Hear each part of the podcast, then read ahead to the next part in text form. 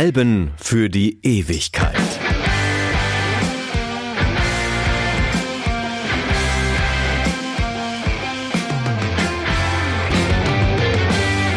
Hallo, mein Name ist Martin Busch und ich möchte euch heute ein Album vorstellen, das in verschiedener Hinsicht Rockgeschichte geschrieben hat. Obendrein ist es musikalisch ausgesprochen interessant, sonst würde ich es hier ja auch gar nicht besprechen. Wir hören heute die Geschichte von Tubular Bells, dem Debütalbum von Mike Oldfield.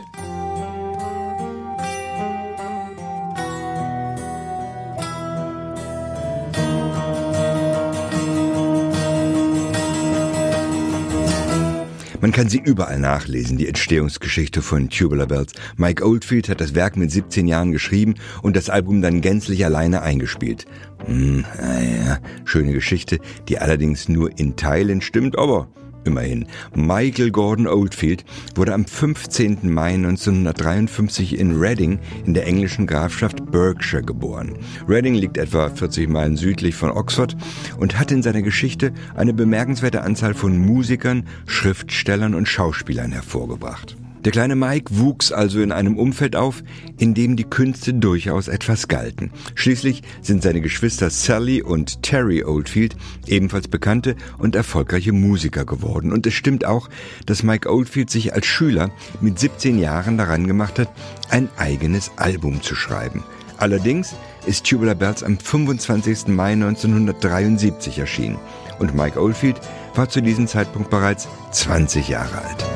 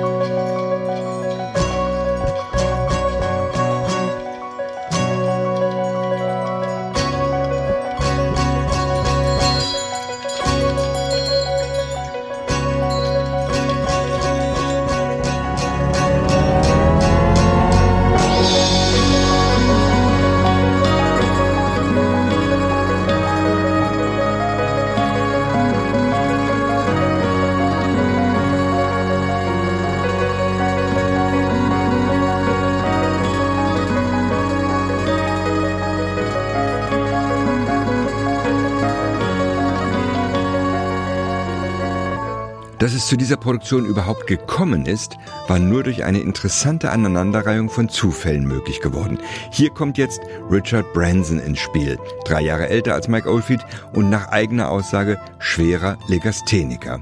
Er hatte deshalb die Schule ohne Abschluss beendet und sich mit einem Schallplattenversandhandel selbstständig gemacht. Das Geschäftsmodell war so europäisch wie illegal. Branson verschickte die Platten an seine Kunden nämlich über Belgien und unterschlug auf diesem Weg sämtliche Steuern. Klar, dass das nicht gut gehen konnte, und nachdem Branson wegen seiner Steuervergehen ein paar Nächte im Gefängnis gesessen hatte, gründete er ein eigenes Tonstudio. Also Schallplatten nicht einfach nur verkaufen, sondern sie auch selbst produzieren und somit die gesamte Wertschöpfungskette in den eigenen Händen halten.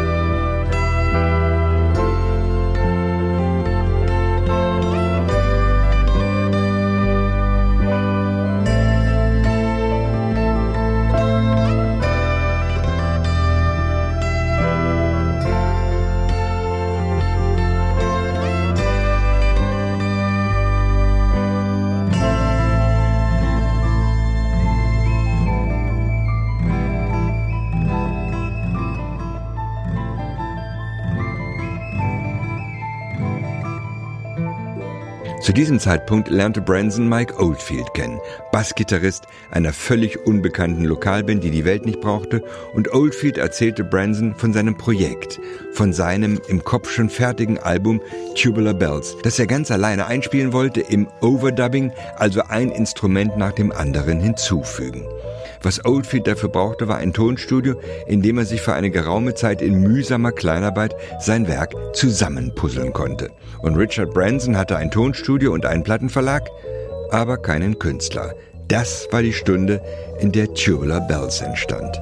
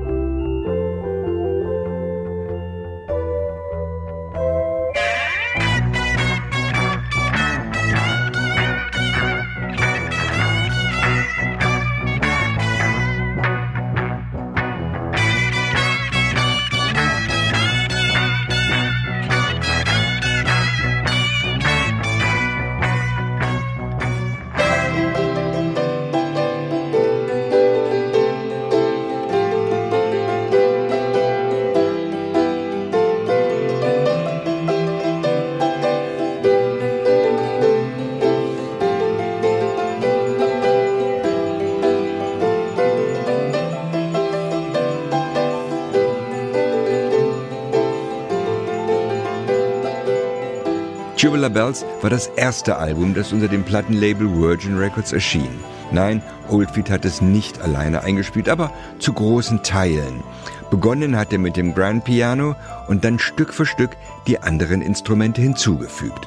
Es sind aber auch ein paar Gastmusiker vertreten, so zum Beispiel Steve Broughton für die Percussions, Lindsay Cooper für den E-Bass, Mandy Ellis und Sally Oldfield machen den Gesang und John Field die Flöten.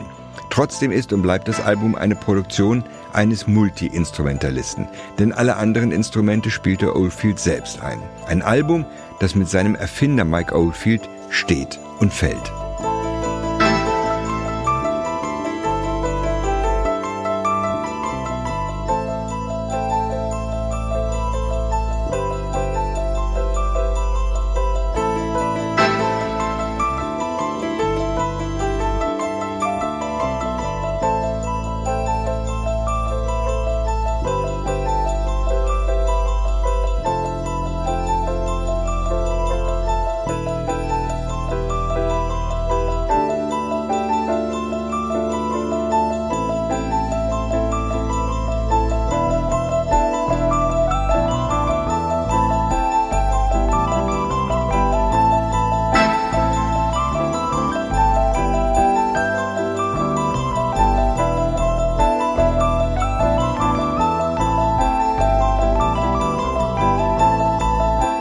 Kurz nach Veröffentlichung des Albums hatte sich der Produzent des amerikanischen Horrorfilms Der Exorzist eine Sequenz aus dem Album als Filmmusik gesichert. Und damit begann endgültig die Erfolgsgeschichte von Tubular Bells. Nur wenige Tage nachdem der Film in die Kinos gekommen war, war die Erstauflage des Albums ausverkauft. Und Branson konnte gar nicht so schnell nachliefern, wie das Album nachgefragt wurde. Die Strukturen bei Virgin Records waren zu diesem Zeitpunkt alles andere als professionell. Und auf diesen Erfolg war man einfach nicht eingestellt. Tubular Bells verkaufte sich innerhalb kurzer Zeit über fünf Millionen Mal und machte Richard Branson, den Legastheniker ohne Schulabschluss, auf einen Schlag zum vielfachen Millionär. Und Mike Oldfield war plötzlich zu einem weltbekannten Musiker geworden.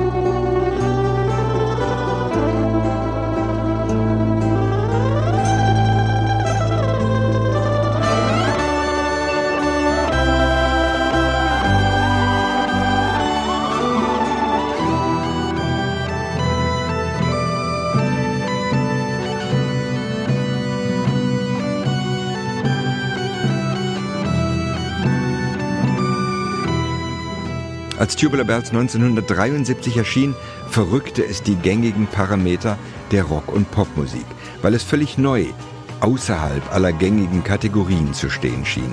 Obwohl es gar nicht so komplett aus dem Nichts kam. Es gab ja Vorlagen wie Fairport Convention und Steeleye Span mit ihrem Folkrock.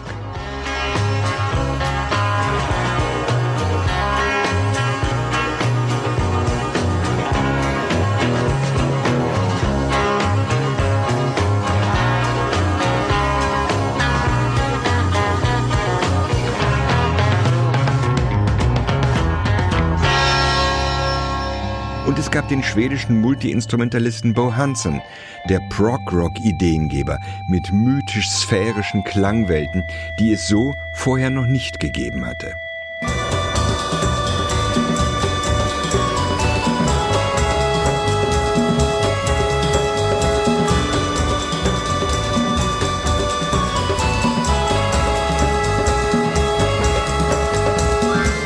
Aber Tubular Bells ist eine Weiterentwicklung dieser verschiedenen Einflüsse. Und es ist vor allem viel perfekter, viel konsequenter in der Idee, in der vielfältigen Wandlung des Themas. Und es ist auch einfach eine gehörige Portion gefälliger. Mike Oldfield hatte wohl schon in jungen Jahren ein gutes Gespür für populäre Musik. Und er hat mit seinem Erstlingswerk den denkbar größten Erfolg erzielt. Mit Songs wie Moonlight Shadow, To France und Shadows on the Wall hatte Oldfield Jahre später zwar die größeren Charterfolge und belegte in vielen Ländern die ersten Plätze, aber sein größter Erfolg ist und bleibt Tubular Bells. In Deutschland übrigens nur bis Platz siebenunddreißig der Charts gekommen, weltweit aber etwa siebzehn Millionen Mal verkauft. Mir ist kein anderes Debütalbum bekannt, das auch nur annähernd solche Verkaufserfolge vorweisen kann. Tubular Bells ist der Grundstein des Erfolges von Mike Oldfield und es ist sein musikalisches Meisterwerk. Aufgenommen neunzehnhundertdreiundsiebzig in den Manor Studios in Oxfordshire von einem langhaarigen Teenager, der die Chance bekam, seinen Traum zu verwirklichen. Glockenspiel.